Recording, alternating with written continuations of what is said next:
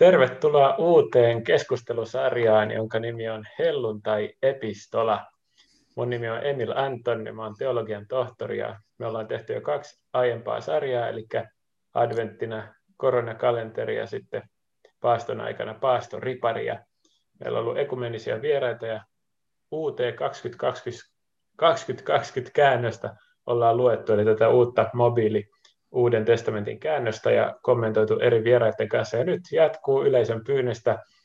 Me ollaan käyty jo läpi Luukkaan evankeliumi ja apostolien teot, eli Jeesuksen elämä ja, ja sitten kirkon alkuvaiheet. Ja, ja siinä päädyttiin siihen, kun Paavali on Roomassa vankeudessa sitten apostolien tekojen lopussa, niin mikäpä se olisikin sopivampi jatko kuin sitten käydä läpi Paavalin vankeusajan kirjeitä, eli tämä tarina jatkuu, kun Paavali on siellä vankilassa ja sitten kirjoittaa näitä epistoloita, eli kirjeitä, ja niitä on useampikin, näitä vankeusajan kirjeitä, mutta tänään meillä on aiheena niistä kaikkein lyhin, eli aloitetaan täällä helpolla yhden luvun mittaisella epistolalla, joka on Filemonin kirje, ja siitä mun kanssa keskustelemassa on tänään, totta kai kun ollaan helluntai-epistolassa, niin helluntalaisuuden tämmöinen harmaa eminenssi, eli suuresti kunnioittamani Ristin voiton lehden vanha kunnon päätoimittaja Leevi Launonen. Tervetuloa Leevi.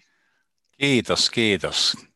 Tämä onkin mielenkiintoinen juttu olla sun kanssa juttelemassa tässä. Kyllä, siis tosi mahtavaa. Ja nyt ensinnäkin niille, jotka ei hirveästi välttämättä tunne helluntalaisuutta ja, ja varsinkaan tätä ristinvoittolehteä, jos olet pitkään ollut niin kerrotko niin kuin vähän lyhyesti perusasioita, että nyt kun ollaan kohti helluntaita menossa, niin ajattelin, että otetaan vähän tämmöinen helluntai-painotus tähän, tähän tota sarjaan, niin sä oot varmaan aika hyvä henkilö, en tiedä montako vuosikymmentä sä oot siinä pestissä ollut tai liikkeessä aktiivinen, voit kertoa lyhyesti myös oman taustus, että oletko moninen polve helluntalainen ja näin, mutta aina samalla tämmöinen yleiskuva, että vähän niin kuin, että montako helluntalaista Suomessa on ja, ja sitten, että paljonko tällä lehdellä on levikkiä ja tämmöisiä niin kuin vähän perus, statistiikkoja ihmisille, että saadaan yleiskuva helluntalaisuudesta ja erityisesti tästä lehdestä.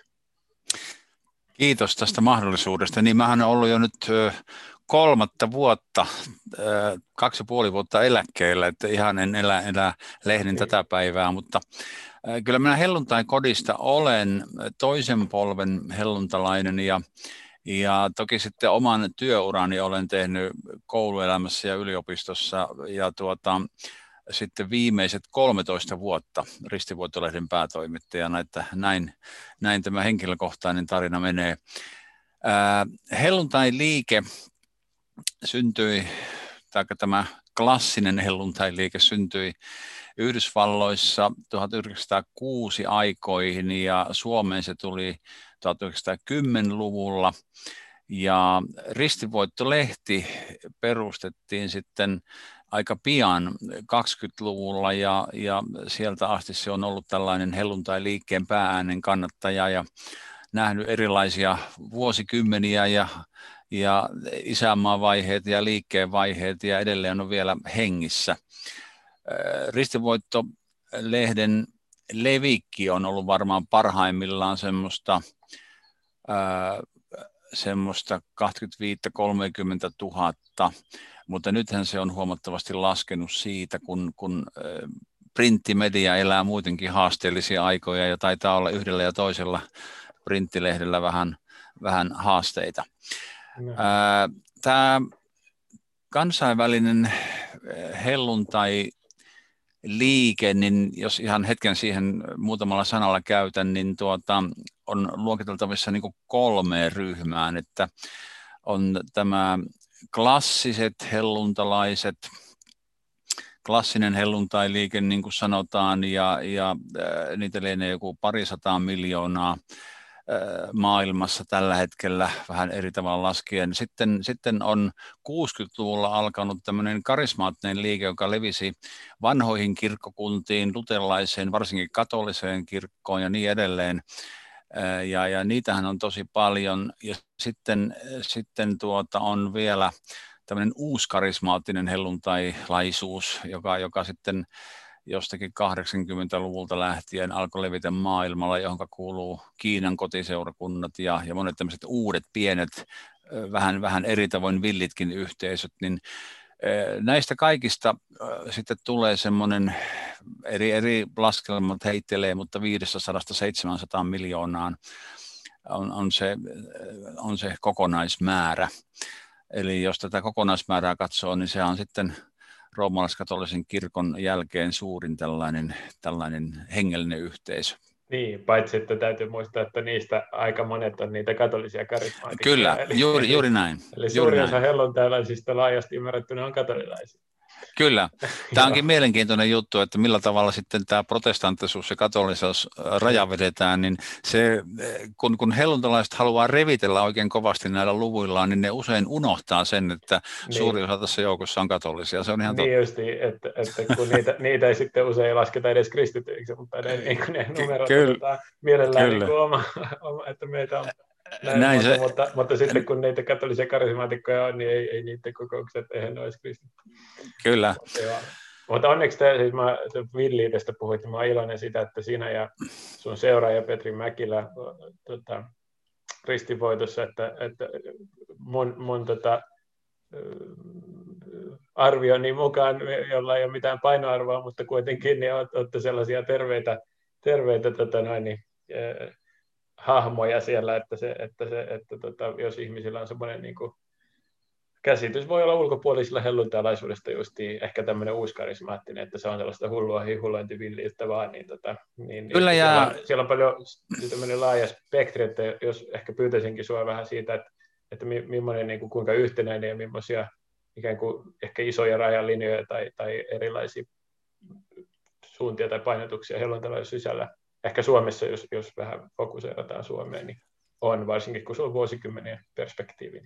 Tämä on juuri näin, tämä on juuri näin. Ja tuota, mielikuvathan ovat tavattoman vahvoja. Ja jos ihmisillä ei ole semmoista niin tarkempaa tietoa asioista, niin sitten helposti myöskin sekoitetaan ryhmiä, että ehkä Suomessakin viime aikoina niin kuin helluntai-seurakunnilla ja helluntai-kirkolla yksi suuri haaste on ollut se, että monet semmoiset uuskarismaattiset ryhmät, jotka sitten aiheuttaa erilaisia kohuja ja skandaaleja omalla toiminnalla, niin sekoitetaan helposti helluntai-seurakuntia ja helluntai-kirkkoon, ja, ja tosiasiassa ne eivät niitä ole, ja, ja, mutta ne mielikuvat menee sekaisin helposti. Mm, selitätte vielä tämän kirkkokysymyksen, eli teille perustettiin sitten helluntai-kirkko tuossa joku aika sitten, ja sitten siihen voi liittyä joko henkilönä tai seurakuntina ja sitten onko noin puolet liittynyt ja toiset puolet ei ole liittynyt, miten se tilanne niin menee? Joo, nythän jos vapaakristillisiä yhteisöjä ajatellaan, niin vapaakirkko teki jo 20-luvulla sata vuotta sitten tämän ratkaisun, että ne järjestäytyvät tämmöiseksi kirkokunnaksi, vapaakirkoksi, mutta helluntalaiset jäivät toimimaan yhdistyspohjalle. Tämä yhdistys tarvittiin sen takia, että pystyttiin omistamaan rukoushuoneita ja taloushallintoa hoitamaan ja äh, sitten äh, varsinkin uuden uskonnonvapauslain uudistamisen jälkeen 90-luvulla virisi uudestaan keskustelu, että monella eri perusteella olisi järkevää, että olisi kuitenkin uskonnollinen yhdyskunta, eli kirkko, ja niinpä se sitten 2002 helluntaikirkko perustettiin ja, ja tuota, ei mennyt oikein putkeen se perustaminen siltä osin, että siellä semmoinen pienehkö ryhmä, sitten hyvin äänekäs ryhmä toisaalta sitten alkoi vastustaa sitä, sitä yhdyskunnan perustamista ja helluntaikirkon perustamista ja tuli sisäisiä vääntöjäkin silloin alkuvuosina aika paljon. Ja tuota, niistä on sitten onneksi nyt toivuttu, mutta edelleenkin edelleenkin eh, itse asiassa seurakunnista ehkä pikkusen vajaa puolet kuuluu helluntai-kirkkoon ja, ja tuota, eh, sitten taas jäsenten määrällä mitaten, jos ajatellaan, niin, niin eh, helluntai-kirkkoon kuuluvien seurakuntien jäsenmäärä nyt jo ylittää sitten yli puolet, että on enemmistö jo helluntai-kirkkoon kuuluvia. Mitä tämä määrä Suomessa nyt on? Onko se jotain parikymmentä tuhatta vai mitä se on? Helluntalaisten määrä. Niin. Helluntalaisten määrä on ollut suurimmillaan 50 000 90-luvulla ja tällä hetkellä se on pikkusen notkahtanut siitä, että mä sanoisin, että kun 45 000 on tällä hetkellä ehkä se aika lähellä oleva. Ja niistä se noin puolet kuuluu siihen kirkkoon, niinkö? Öö, joo, siis niin kuin helluntaikirkkoseurakuntien kautta öö, tuota, kuuluu reilu puolet helluntaikirkkoon. Joo, yli pari 30 000 jotain sellaista. Sitä luokkaa. Joo. Okei, hyvä. Eli, eli tota, jos meillä katoliseen kirkkoon kuuluu noin 15 000, niin ehkä sitten tuplasti siihen nähden. Meillä kanssa on sitten myös näitä rekisteröimättömiä ihmisiä, ulkomaalaisia ja muuta, että voi olla myös, että niitäkin on sitten Aivan. tuhansia lisää, joista ei tiedetä. Mutta tämä esimerkiksi tämä ristivoittolehtihän ikään kuin palvelee kaikkia näitä, eikö niin, jotka kuuluu kirkkoon. Jotka ei kyllä joo, kyllä se lehti onneksi on vielä tämmöinen rajat ylittävä ja ajattelut joo. ovatkin ylittävä yhdysside, että helluntalaisilla on muutamia tämmöisiä yhdistäviä tekijöitä. Yksi on tämä joka juhannuksena Keurulla järjestettävä juhannuskonferenssi, tämmöinen suurtapahtuma. Ja, Kerran on käynytkin. Joo, kyllä. Ja sitten on meidän Raamuttu opisto, iso kirja, ja sitten kolmas yhdistävä tekijä on tämä ristivoittolehti. Joo, täytyy mainostaa iso kirja. Hän on aloittanut Helsingissäkin toimintansa ja sun poika siellä Lari on niin joo. Lari sitä Kaveri. yrittää vetää siellä, joo, se on tämmöistä vähän pioneerityötä se Helsingin äh, filiaalin, joo. mutta tuota, hyvin on alkuun siellä päästy. Mutta hei, nyt ei puhuta enempää filiaalista, vaan puhutaan Filemonista. Eli tota, meillä on tämä aiheena tänään UT 2020 ja Filemonin kirja, tai siis Paavalin kirja Filemonille. Minkä takia sä, Leevi, tota, olisit varata itsellesi tämän Filemonin kirjan? Oletko Filemonin ystävä, eli onko se nyt Filos? Eikö se siitä, siitä tullut kreika, kreikaksi? Tota noin, niin.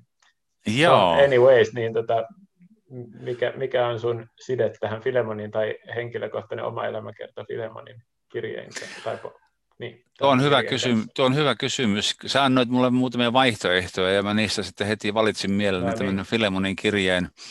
Äh, ensinnäkin mä sanon, että mä olen kuullut monia monia vuosia sitten ihan tavattoman hyviä raamattutunteja Filemonin kirjeestä, jotka jäänyt jotenkin mun mieleen. Kaikki opetukset ei suinkaan jää, mutta muistan hyvin elävästi monta semmoista raamattutuntia tästä aiheesta, jotka on jäänyt puhuttelemaan. Ja sitten, sitten aika monta vuotta taitaa olla jo siitäkin, kun yhden kaverin kanssa pidimme semmoisen keskustelusaarnan. Siis saarna, jossa meitä oli kaksi ja me reflektoimme ja keskustelimme keskenämme ja siinäkin aiheena oli Filip, Filemonin kirja. Ja sitten yksi peruste on se, että minusta Filemonin kirje on äärimmäisen paitsi hengellisesti syvällinen, niin se on hyvin kaunis ja hyvin ehyt kirje, että se on jotenkin oikeasti niin kuin henkilölle kirjoitettu kirje, joka alkaa mm. ja kertoo asian ja päättyy ja se on ehyt. Monissa muissa Paavalin pitemmissä kirjeissähän on hirveän monenlaista asiaa ja, ja siellä, on, siellä on sinne sun tänne ajatuksia, mm. mutta tämä on semmoinen kompakti ja hyvin mm. miellyttävä kirja. Joo, eli voisi suositella raamatun lukijalle, jos ei tiedä mistä aloittaa ja on paljon kaikkea pitkiä kirjoja ja muuta, niin se on ainakin helppo, että voi lukea yhden raamatun kirjan. Siinä on vain yksi luku ja se on niin kirje suoraan henkilölle. Ja tota, sä sanoit, Kyllä. että sä oot kuullut siitä mielenkiintoisia opetuksia. Monestihan nämä niin kuin lyhyet kirjat jää vähän sivuun ja unholaan, ja, tai niistä ei niin paljon puhuta. Aivan. Esimerkiksi tämmöinen teologi kuin Tom Wright, N.T. Wright, joka on kuuluisa anglikani teologia, myös ollut piispana, niin tota, hirveästi kirjoittanut Paavalista, niin hän jotenkin painottaa valtavan paljon tätä Filemonia jopa tämmöisenä niin kuin avaimena Paavalin teologiaa. Ja, ja tätä, se, se, on mulle jäänyt mieleen, että, että hän niin kuin aika yllättävästi otti tämän Filemonin ihan lähtökohdakseen, mutta miten sulla, en tiedä, oletko tähän Wrightiin törmännyt tai kerroit, että on ollut jotain raamattutunteja, jotka on jäänyt mieleen, niin millaiset poiminnat sieltä on erityisesti sua puhutellut tai mitä voisit jakaa meille viisautta Filemonin äärellä? Joo, varmaan tämä ydin tässä, tässä, tässä tarinassa. Nyt tosiaan äh, Paavali kirjoitetaan, oliko hän kotiarestissa tai vankilassa, joka tapauksessa Roomassa silloin 60-luvun Joo. ihan alussa arvioidaan, että tämä on kirjoitettu, tämä on Paavalin 13 kirje, yksi näistä vankilakirjeistä, joita on Efesolaiskirje, Kolossalaiskirje, Filippiläiskirje ja toinen Timoteuskirje. Ja sen muistan, että tässä kirjeessä, tämä kirja on niistäkin hirveän luotettava, että jos puhutaan keskustelua siitä, että kuka, mikä raamatun teksti tai kirja tai kirje on, on niin kuin kaanoniin kuuluva tai ei pitäisi ottaa kaanoniin tai mikä on tämä luotettavuus, niin tämä Filemonin kirje on, on tutkijoiden mukaan hyvin, hyvin yksimielisesti luotettava kirja. Se oli jo Markkionin ja Muratorin kaanonissakin aikanaan.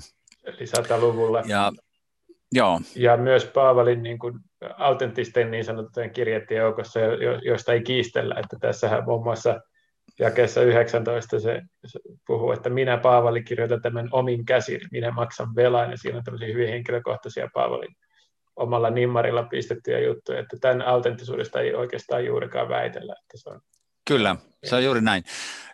Mielenkiintoinen tässä on myöskin se asia, että eh, näin ainakin oletetaan, että kyllähän Paavali saattoi kirjoittaa vaikka kuinka paljon, kymmeniä, jopa satojakin yksityiskirjeitä eri henkilöille, että miksi juuri Filemonin kirje tuli kaanoniin, tuli raamattuun. Se on mielenkiintoinen kysymys. Eh, sitä on spekuloitukin pikkusen, se on tämmöinen vähän niin kuin kristillis- tai sosiaalieettinen kiertokirje tämän eettisen sanomansa takia voinut olla, tai sitten yksi spekulointi, mitä olen lukenut, on se, että eh, on Onesimos oli myöhemmin, myöhemmin Efeson seurakunnan johtaja tai tämmöinen piispan niin. roolissa oleva tai saman niminen henkilö oli, oli siellä, että olisiko samasta henkilöstä ollut kysymys ja sen takia täällä oli tällaista arvovaltaa. Monenlaisia spekulointia, hmm. veikkauksia on siitä, että miksi juuri tämä yksityiskirje tuli raamattuun, mutta olipa syy mikä tahansa, niin hyvä oli, että tuli. Niin se vähän viittasit eettiseen tai sosiaalieettiseen sanomaan. Tarkoitatko tällä tätä orjuusteemaa vai mitä tarkoitat? Tässä on ainakin yksi iso, iso kysymys, tässä on tämä orjuus. Kyllä, kyllä. Siis tämä tarina, kaunis tarina, se lähtee liikkeelle siitä tämä tämä tota, Filemon oli tällainen Kolossan seurakuntaan kuuluva aika varakas kristitty, jonka kotona seurakuntakin kokoontui ja ja näinhän varmasti sitten ajatellaan, että Filemonilla oli tämmöinen orja, joka oli karannut hänen luota, olisiko sitten varastanut jotain tai joku muu syy oli lähteä lipettiin sieltä kotoa ja meni Roomaan ja erilaisten vaiheiden kautta sitten sieltä Paavaliin törmäsi ja, ja Paavalin kautta löysi sitten evankeliumi ja tuli kristityksi. Ja, ja sitten tulee tämä tilanne, jossa, jossa Paavali lähettää hänet, näkee niin kuin järkeväksi lähettää hänet takaisin isäntänsä Filemonin luokse. Ja kun ajatellaan sitä, että, että tällaiselle karannelle orjalle oli aika kovat rangaistukset ja oli täysi oikeus isännän rangaista. Mä olen lukenut jostakin, että niille saatettiin laittaa joku polttomerkki niin kuin ikuisiksi ajoksi johonkin otsaan tai näkyvään paikkaan, ja ääritilanteessa isäntä saattoi jopa tappaakin tällaisen karanneen orjan. Eli siinä oli aika isot panokset pelissä. Ja, ja tässä nyt se tapa, jolla Paavali tarttuu tähän, tähän äh, tapaukseen, ja jolla, ja, jolla hän, äh, hän siis pistää Paavali oman apostolisen arvovaltansakin tämän karanneen orjan tueksi ja puolustukseksi, ja, ja äärimmäisen upealla tavalla korostaa sitä, että äh, niin Filemon kuin tämä Onesimus ovat Kristuksessa nyt veljiä. Tämä orjuudenkin raja on poistunut. Isäntä ja orja – ovat, ovat tasa-arvoisia, samanlaisia, kun he ovat molemmat kristittyjä ja Kristuksessa. Ja, ja, ja suurella lämmöllä ja sydämen rakkaudella sitten niin kuin suostuttelee Filemonia ottamaan ystävällisesti tämän orjan vastaan ja, ja puhuu hänen puolestaan, että miten hän on hyödyllinen ja niin edelleen. Tämä on, tämä on äärimmäisen kaunis tällainen niin kuin eettinen tarina minun mielestäni, että, että hyvin jotenkin vähän tekisi mieli uskoa siihen, siihen teoriaan, että tuota, tällä oli tällainen niin kuin, yhteiskuntaeettinen tai sosiaalieettinenkin niin kuin vivahde tällä kirjeen sanomalla, ja se sen takia oli tavattoman mm-hmm. tärkeä myöskin alku, alkuvuosisatoin, ja tuli kaanoni. Joo, ja sitten täytyy pitää mielessä myös tämä niin kuin tulkintahistoria tai myöhemmät niin kuin jälkivaikutukset, että useinhan saatetaan sanoa, mikä on tottakin, että Paavalin kirjassa ja raamatussa monesti otetaan orjuus ikään kuin annettuna, että se oli osa sen ajan yhteiskuntaa ja sitä nyt ei suoraan pyritty muuttamaan tai annettu ymmärtää, että se on niin kuin kumottava järjestelmä tai muuta, että se olisi ollut Joo. valtava juttu, että miten se nyt hoidetaan tämä, että, että, että, että niin kuin, ei ole suoraan niin kuin orjuuden tuomitsemista tai kumamista, mutta sitten löytyy tästä tämmöinen ikään kuin, ää, miten nyt sanoisi, vähän niin kuin semmoinen alkusysäys toiseen suuntaan. Eli, Kyllä. Eli tämä, mitä sitten on kalatalaiskirjassa, ei ole orjaa eikä vapaata, että on tämä niin kuin tasa-arvo Kristuksessa ja, ja, ja ihmisarvo josta sitten myöhemmin, niin kun, kun, kristit, kun tämän vision muovaama kristillinen omatunto pääsee ikään kuin muovaamaan sivilisaatioita, niin sitten orjuus lakkautetaan myös. Eli, Juuri eli näin. tämä, tämä täytyy niin kuin, auttaa meitä ymmärtää sitä, että on niin kuin, ikään kuin väärä kysymys usein esittää vaan, että no mitä raamattu opettaa asiasta X, tai että seurataan nyt raamattu ohjetta asiasta X, vaan se on niin kuin paljon laajempi tulkin, tulkinnallinen niin kuin, ää, miten nyt sanoisi, taitolaji suorastaan, että täytyy katsoa, niin kuin, miten suhtautuu sen ajan yhteiskuntaan tietyt realiteetit, mihin, mihin niin kuin suuntaan raamatussa tökätään ikään kuin kristikuntaan menemään, ja sitten pitää ottaa huomioon myös se historia ja, ja, ja katsoa, että, että niin, tämä, tämä, tämä puoli siinä. Näin niin kuin, tietysti tämmöisenä niin kuin, ää, miten nyt sanoisi, 2000-vuotisen tradition kasvattina, niin täytyy ottaa Aivan. huomioon ja tämä, tämä puoli. Se on juuri näin. Ja tota, ää, tämä on hirveän mielenkiintoista, että miksi Paavali sitten valitsi tällaisen tavan, tavan. Hän ei tosiaan lähtenyt mitään julkilausumia orjuusjärjestelmää vastaan niin kuin yhteiskunnallista tekemään, mm. mutta tuota, ehkä hänellä oli, oli niin kuin ajatus siitä, että tämä evankeliumin julistaminen ja tämä, niin kuin, tämä niin kuin hengellinen vaikutus on se oleellinen juttu, joka alkaa vaikuttaa sitten mm. myöskin yhteiskunnallisiin asioihin ja, ja tuo tasa-arvoa ja, mm. ja veljeyttä niin kuin tässä tapauksessa, että, että näinhän, näinhän näytti toimivan.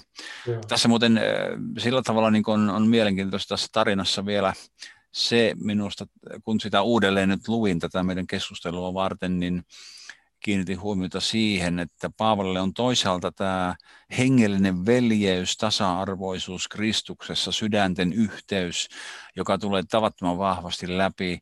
Mutta sitten toisaalta, toisaalta myöskin Paavali hyvin vastuullisesti ottaa vastuuta niistä vahingoista, joita Onesimus oli tehnyt ja, ja, ja ymmärtää ja myöntää sen, että hän on saattanut varastaa ja tuottaa taloudellista tappiota sulle ja sulle on tullut kuluja tästä asiasta, niin pistä ne minun laskuun. Hoidetaan nämäkin asiat, hoidetaan nämä ulkoisetkin asiat.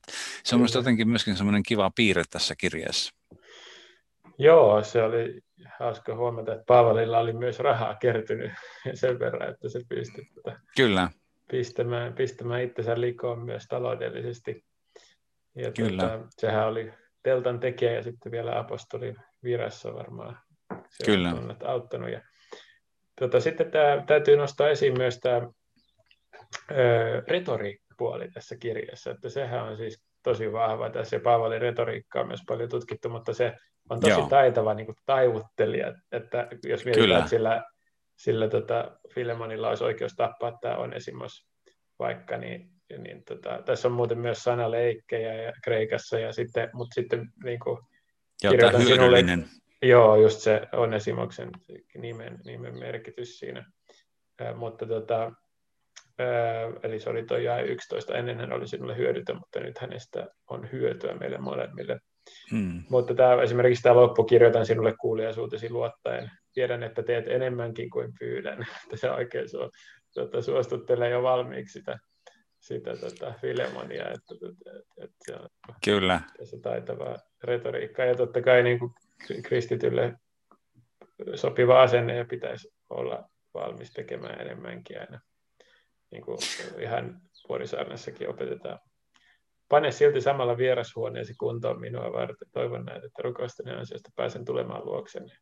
Joo. Että mä tulen vielä tsekkaamaan sitten, että miten se hoidit. Mä luulen, että Filemonen oli tosi vaikea kieltäytyä tästä niin. suostuttelusta. Se alkaa niin sydämen lämmöllä ja, ja positiivisuudella Kyllä. ja siinä on tämä heidän ystävyytensä Paavalin kanssa ja Paavalin arvovalta, jonka hän panee peliin tämän orjan puolesta. Että aika vaikea olisi ollut kylmäsydämisesti Filemonin suhtautua tähän.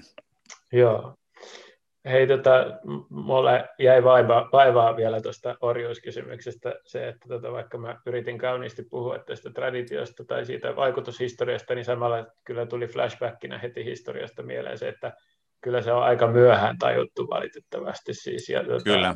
siis koko kristikunnan niin syyllisyys on siinä, että, että tota, tai ei nyt ehkä ihan koko, jos nyt mietin oikein itää, niin tota, siis omia kaksosfirmaa juuri ja siellä vähemmistökristittyjä, niin ne ei ole hirveästi käsittääkseni tota, orjakauppaa harjoittanut, mutta, mutta siis näin lännessä, niin, tota, niin, niin katolinenkin kirkko on niin kuin suht viime aikoina vasta ihan täysin niin kuin suora sanaisesti tuominut mm. orjuuden ja pyytänyt anteeksi Johannes Pavli toisen aikana menneitä.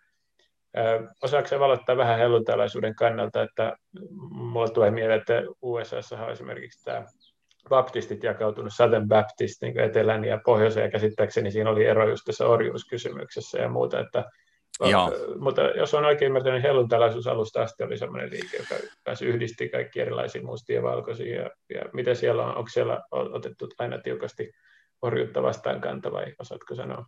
Helluntalaisuus on liikkeenä sillä tavalla nuori, että me ei tässä liikkeessä tavallaan ole ehkä niin niin sitten tähän orjuuskysymykseen historiallisesti törmättykään. Mutta niin se oli jo ehditty lakkauttaa. Joo, mutta tuo mitä sanoit, tuo, mitä sanoit niin etelän baptisteista ja vielä, vielä 1800-luvullakin, niin, niin. niin se on aika järkyttävää, että raamatulla niin. puolusteltiin orjuutta.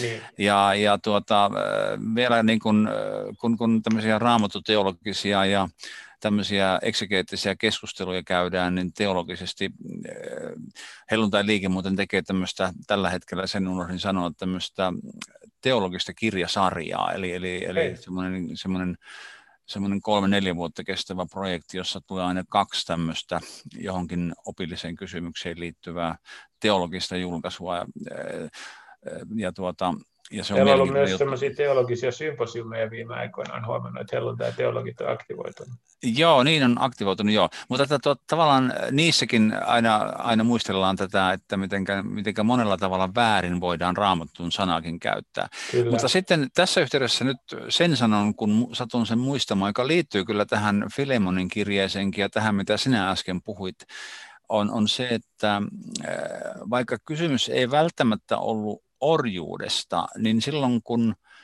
Los Angelesissa siellä asussa kadulla äh, tapahtui näitä karismaattisia pyhän hengen ilmiöitä 1900-luvun alussa, niin se erityispiirre, josta, josta niin kuin usein muistetaan sitten historian kirjoissa kertoa, oli se, että se mikä siinä oli tavattoman erikoista, oli se, että siinä erilaiset raja-aidat ylittyivät. Eli kun pyhä henki kosketti ihmisiä, niin köyhät ja rikkaat, mustat ja valkoiset, miehet ja naiset, siis hyvin erilaiset ihmiset eh, kokivat semmoista tasavertaisuutta ja yhteyttä keskenään. Ja, ja se, oli, se oli silloin sen ajankin yhteiskunnassa ja ympäristössä pikkusen outoa.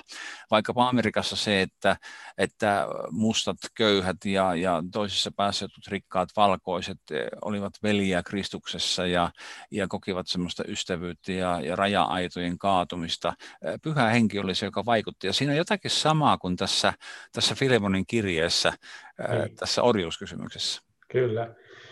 Loistavaa. Tota, täytyy sitten ottaa siitä vielä semmoinen asia siltä niin kuin tämmöisiin ekumenisiin raja-aitoihin, että, että niin kuin vähän viitattiin tuossa aiemmin, niin liikkeessä on myös ollut hyvin vahvaakin antikatolisuutta, joka kenties sieltä baptisteilta on peritty jenkeistä tai, Joo. tai muuten, ja, ja edelleenkin jonkin verran varmaan esiintyy tämmöistä ekumenian vastaisuutta, mutta jos ymmärrän oikein, niin sä oot ainakin itse suht ekumeninen henkilö, ja tota, en tiedä, miten, miten kuvailisit nyky liikkeen tilaa, että onko se niin 50-50 jakautunut tämmöisiin ekumenisiin ja antiekumenisiin vai, vai millainen tilanne on teillä? Että Ota niin, jos saat, nyt... saat sanan sen puolesta, että tämmöisiä katolis-helluntalaisiakin raja-aitoja kannattaa ja uskaltaa yrittää tota, ylittää.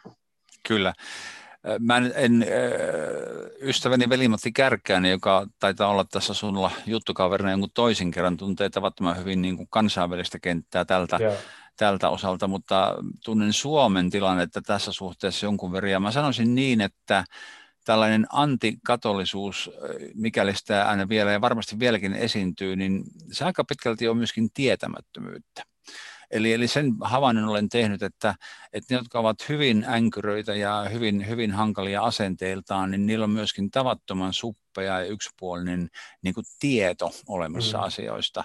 Ja mitä enemmän tietää, myöskin katolisen kirkon sisältäpäin asioita tietää, eikö, tällä hetkellä, niin kuin, mulla on semmoinen että tällä hetkellä siellä ihan Paavin johdolla puhutaan karismoista ja armolahjoista. Hy, hyvinkin vakavaa keskustelua käydään tällä hetkellä ja, ja tuota, tavallaan niin kuin näkyy se, kuinka siellä pyhän, sama pyhän hengen todellisuus on tutkimuksen ja janoamisen kohteena. Ja, tuota, ja niin kuin tavallaan minusta niin kuin tämmöinen tieto usein myöskin eh, toisen kirkkokunnan eh, todellisesta ajattelusta auttaa ylittämään raja-aitoja ja löytämään tämmöistä ekumeellistä yhteyttä. Kyllä, hyvä, hyvä pointti. Ja tota, tässä nyt kun tässä kirjeessä ollaan tota Roomassa, niin mä ajattelin, että täytyisi, täytyisi vielä kiinnittää huomiota siihen, että kun tässä lopussa on tämmöisiä terveisiä, niin, niin tota, tässä jakeessa 24 mainitaan työ, Paavalin työtoverit, joiden joukossa Markus, Aristarkos, Demas ja Luukas, niin on kaksi evankelistaa, siis Markus ja Luukas, siellä Joo. nähtävästi ainakin hyvin varhaisen perimätiedon mukaan, joka on jo sataluvulla kirjattu, niin niin tota, Markus oli siellä Pietarin tulkkina tai sihteerinä ja, ja Luukas sitten apostolien tekojen äh, mukaan, miten nyt monet ymmärtää sen ihan tekstin perusteella, niin että Luukas kulki Paavalin mukana ja oli siellä Roomassa, niin, niin tämä äh, siis kuinka vahva ja varhainen tämmöinen apostolis evankelis, evankelista edustus siellä on ollut, siis Paavali, Luukas, Markus, 60-luvulla Roomassa ja kaikki kirjoittanut Paavalin kirjeitä ja, ja Luukas ja Markus evankeliumeita tosi, tosi varhain ja yhdessä, niin tietysti siis katolinen sanahan tarkoittaa tällaista niin kuin yhteistä tai, tai yleistä ja, ja yleismaailmallista.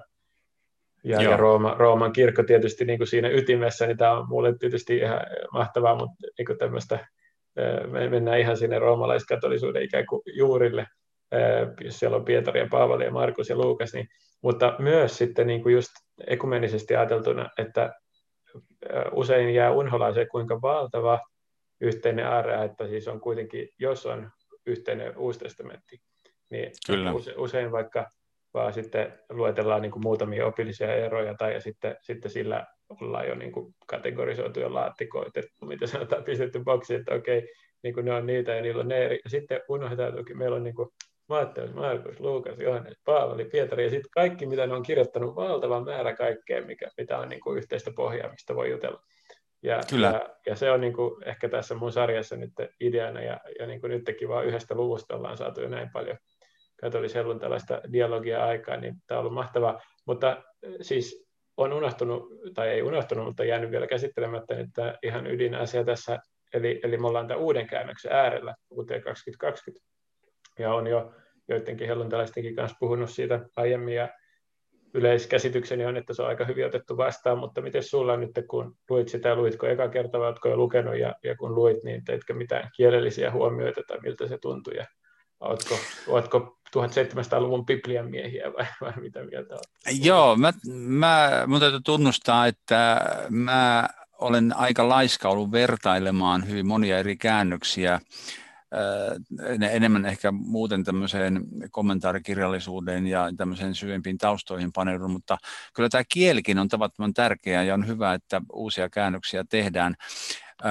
Tämä, mä luin nyt tarkkaan, oikein tarkkaan Jaa Jakelta tämän, tämän 2020 uuden käännöksen ja vertasin sitä 92 ja kävin, kävin läpi. Ja tuota, en nyt niin, tämän Filemonin kirjeen osalta en löytänyt niin tavattoman isoja eroavuuksia sieltä. Ehkä tämä on lyhyt kirje ja sitten tässä ei ehkä semmoisia asioita ollut. Minusta äh, suoraan sanottuna niin kuin jotkut ilmaisut oli tässä 92. Äh, virallisessa kirkkoraamatussa paremmin käännetty ja jotkut, jotkut asiat oli tässä uudemmassa paremmin käännetty, että aika vifti vifti meni minusta tämä oma, oma arvioni näiden käännösten, käännösten tuota osalta, mutta hirveän kiva tämmöistä uutta äh, modernia kieltä on niin kuin raik, raikastahan sitä on lukea. Joo, kyllä. no tämä on ehkä se pääpointti, kyllä. ei niinkään välttämättä vertailu, vaan se yleistuntuma, että Kyllä. Ja tässä, niin, sä, sä, sä, sanoit, sä sanoit jo tämän vierashuone-sanan tuossa Paavali pyysi laittamaan valmiiksi vierashuoneen kuntoon, niin tuota, huomasi, se oli yksi sana, mitä ei, mikä ei ollut 92 käännöksessä käytetty, vaan se oli kiva, sopii hyvin tähän kohtaan tämä vierashuone-termi. Joo, mä kiinnitin huomiota tuohon kymppijakeeseen, jossa on, että on sinun hengellisen poikani puolesta sen onesimoksen, jolle olen antanut uuden elämän vankina ollessani, että tämä oli jotenkin Joo. mielestäni kivasti ilmastu nykykielellä, että siinä, siinähän eri käännöksissä, että olen tullut isäksi tai jopa, että olen siittänyt tota, Joo. Niin, niin, tai synnyttänyt, joka miehelle taisi kuulostaa aika oudolta, siis mitä nyt, tota, että, että tässähän niin tämmöinen hengellisen isyyden idea, joka nyt katolisessa ortodoksisessa kirkossa ilmenee, kun pappeja kutsutaan isäksi ja näin, mutta tota, tässä kun, kun Paavali on käännyttänyt ikään kuin, tai tämä Onesimus on tullut kristityksi Paavalin kautta, se on hänen niin kuin hengellinen Kyllä. Isä, mutta tämä mun mielestä on aika kivasti ilmastu tämä hengellinen poika, niin se tulee siinä ja sitten, jolle olen antanut uuden elämän. Siitähän siinä on kyse, eikö niin? Kyllä. Oliko muuten näistä henkilöistä puheen, on kun tässä on aika monia henkilöiden nimiä, niin, niin. sä tunnet tarkemmin näitä asioita, niin Apfiaahan, Apfiaa sanotaan äh, tuota, niin, niin Filemonin vaimoksi. Okay. Ja, ja tuota, sitten luin jostakin semmoisen, semmoisen pohdiskelun, että al, alussa oleva Arkippos äh, saattaa olla Filemonin poika. Joo. joku, on, joku on ollut tietävänä sellaista. Ja no, joku se kävisi on, järkeen, kun se kirjoittaa tässä hänelle alussa niin kuin Filemonille, että se ensiksi mainitsisi hänen perheenjäsenet ja sitten koko sinun talossasi kokoontuvalle seurakunnalle, että se voisi sillä lailla. Niin, se olisi loogista siinä niin, mielessä, joo. Niin. Mutta aika harva nykyään nimeltään tämmöisiä niin kuin arkkipos tai, mm. tai appia, että ne ei ole säilynyt sellaisina suosittuina niminä kuin joku Helena tai, tai Markus. Jostakin luin semmoisenkin, että Arkippos olisi ollut sitten myöhemmin Kolossan seurakunnan vastuuhenkilöitä ja, ja vanhimpana siellä seura, seurakunnan johdossa.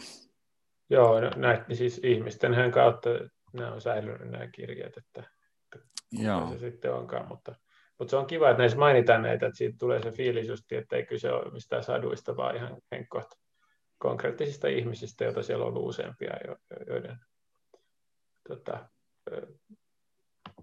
kädestä käteen nämä kirjat on mennyt. Kyllä. Joo, no sitten tota, alkaa pikkuhiljaa, mä luulen olla aika mennä kohti loppusuoraa, ja tässä Filemonin kirjeessä lopussa toivotetaan Herran Jeesuksen Kristuksen hyvyyttä, mikä on tietty aika mielenkiintoinen käännösveto mm. myös, mutta ihan kiva ehkä räikäs vaihtelu. Ja vaikkapa niin kuin, tietysti armo, mutta, mutta ehkä vähän, vähän, vähän ehkä tota, helpommin ymmärrettävä tai, tai tämmöinen jotenkin uudella tavalla puhutteleva Jeesuksen niin Kristuksen hy, hyvyys. Sitä toivotetaan meille tämän lukukappaleen kautta ja ollaan päästy kivasti käyntiin tässä helluntai-epistolassa. Leevi Launonen on ollut meillä vieraana ja, ja hyvät helluntalaiskatoliset keskustelut ollaan saatu. Tota, kohta puoliin mennään meidän loppuhartauteen. Voit lyhyesti kertoa, että minkälaisen loppuhartauden saat meille valinnut, ja jos vielä sitä ennen on jotain, mikä on jäänyt kielen päälle ja haluaisit tuoda asian saada sanottua, niin saat siihen vielä tilaisuuden, mutta, mutta näihin tunnelmiin sitten pikkuhiljaa päätetään tämä ensimmäinen okay. jakso. Kiitos Emil keskustelusta. Äh, jossakin vaiheessa sanoit, että voisin tästä tekstistäkin pohtia jonkun, jonkun ikään kuin tunnusajatuksen Joo, tai jak- jakeen. Ja, kyllä, sehän se oli. Joo, ja silloin mä ottaisin, äh, ottaisin tämän jakeen kuusi, jossa sanotaan, että rukoilen, että yhteinen uskomme saa sinut tuntemaan kaiken sen hyvän, minkä olemme Kristukselta saaneet. Siinä on ekumenista yhteyttä, eikö olekin? aivan mahtavaa. Ja, Apostolisen uskontunnustuksen allehan me pistetään nimemme niin kuin katolilaiset ja helluntalaiset. Se on Kyllä. kova juttu. Ja loppuhartautena mä lukisin tällä kertaa sellaisen vanhan keskiaikaisen rukouksen, ettei no niin. vaan tämäkin kierros sinun kirkkoosi, katoliseen kirkkoon, katoliseen keskiaikaan joka tapauksessa. Mahtavaa, että helluntalaiset muistaa vielä niin pitkään. Ehdottomasti helluntain pyhän hengen keskiajan rukous. Tämä on se kuuluisa kuuluisa vanha rukous, jota silloin tällöin helluntain aikoihin nykyisin Pimeältä keskiajalta. Kuule. Pimeältä keskiajalta. Silloin Kir- kirkasta hengen valoa. Kyllä. Kyllä. Ja tuota, tämä meidän yhteinen mukava juttelutuokio voisi päättyä tähän keskiaikaiseen helluntai-rukoukseen, joka kuuluu näin. Kuulostaa hyvältä. Tule pyhä henki tänne, laskeudu taivaasta alas, meidän sydämissämme Kristusta kirkastamaan. Tule köyhän apu, tule lahjain antaja, tule sielun kirkkaus, sinä paras lohduttaja. Sielun hyvä vieras ja suloisin lämpö. Työssä sinä olet lepo, helteessä virvoitus, murheessa lohdutus. Sinä kaikkein pyhin kirkkaus ja valo, täytä uskollisesi sydämet. Ilman sinun voimaasi ei ole mitään viatonta. Pese se, mikä saastainen on, kastele se, mikä kuiva on, paranna, mikä haavoitettu on, pehmitä, mikä kova on, lämmitä, mikä kylmä on, etsi kaikkia eksyneitä. Anna uskollisesi, jotka sinun turvautuvat, pyhät lahjasi. Anna uskon vahvistusta, anna autuas loppu, anna iäinen ilo.